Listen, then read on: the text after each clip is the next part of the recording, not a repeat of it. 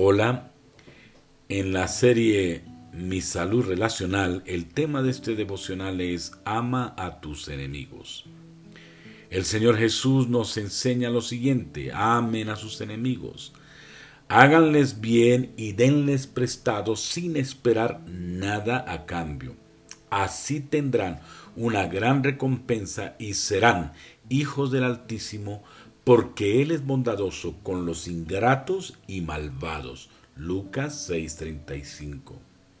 Jesús nos indica amar a quienes no nos aman, amar a aquellos que nos han herido, amar a aquellos que nos han calumniado o que han expresado chismes acerca de nosotros. Solo en unos versículos antes del que acabamos de leer, Jesús dice, Amen a sus enemigos, hagan bien a quienes los odian, bendigan a quienes los maldicen, oren por quienes los maltratan. Tenemos una imagen clara de este tipo de amor tan radical en la vida de Jesús, pues mientras estaba colgado en la cruz, herido, burlado y ridiculizado, Jesús clamó, Padre, perdónalos, porque no saben lo que hacen. En medio de su dolor y sufrimiento, Jesús demostró amor a sus enemigos. Él oró por su perdón. Esta escena no solo nos da un modelo para amar a nuestros enemigos, sino que también nos recuerda la verdadera profundidad del amor de Dios para nosotros. Como dice la Escritura, cuando éramos enemigos de Dios, fuimos reconciliados con Él mediante la muerte de su Hijo.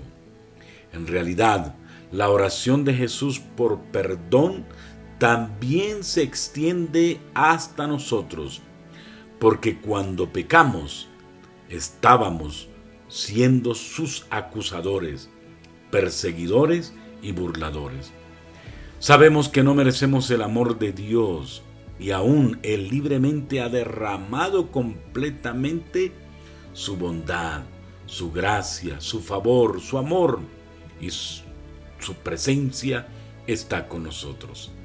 Es este el tipo de amor que transforma corazones y nos hace más como Jesús, de tal manera que podamos reflejar su amor tan radical aún a nuestros enemigos o de hecho especialmente a aquellos que nos han hecho mucho, pero mucho mal. En este devocional vale la pena preguntarnos, ¿qué nos dice el Señor por esta palabra?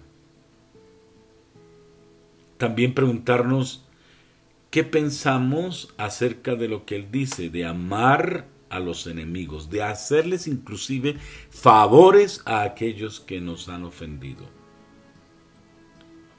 Y una pregunta de práctica en la vida diaria es, ¿qué vamos a hacer con esta palabra? ¿A quién debemos perdonar? ¿A quién debemos amar?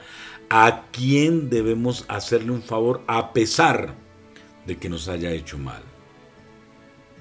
Quiero invitarlo a que hagamos una oración muy sincera, muy profunda delante de Dios frente a esta palabra que hoy hemos recibido.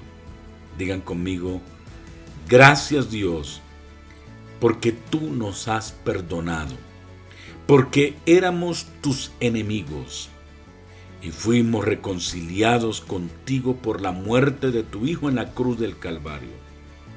Asimismo, ayúdanos a perdonar a todos aquellos quienes nos han ofendido.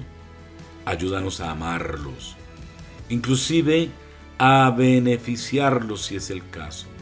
Señor, queremos, Dios de los cielos, ser un reflejo de tu amor y de tu perdón. En el nombre de Jesús.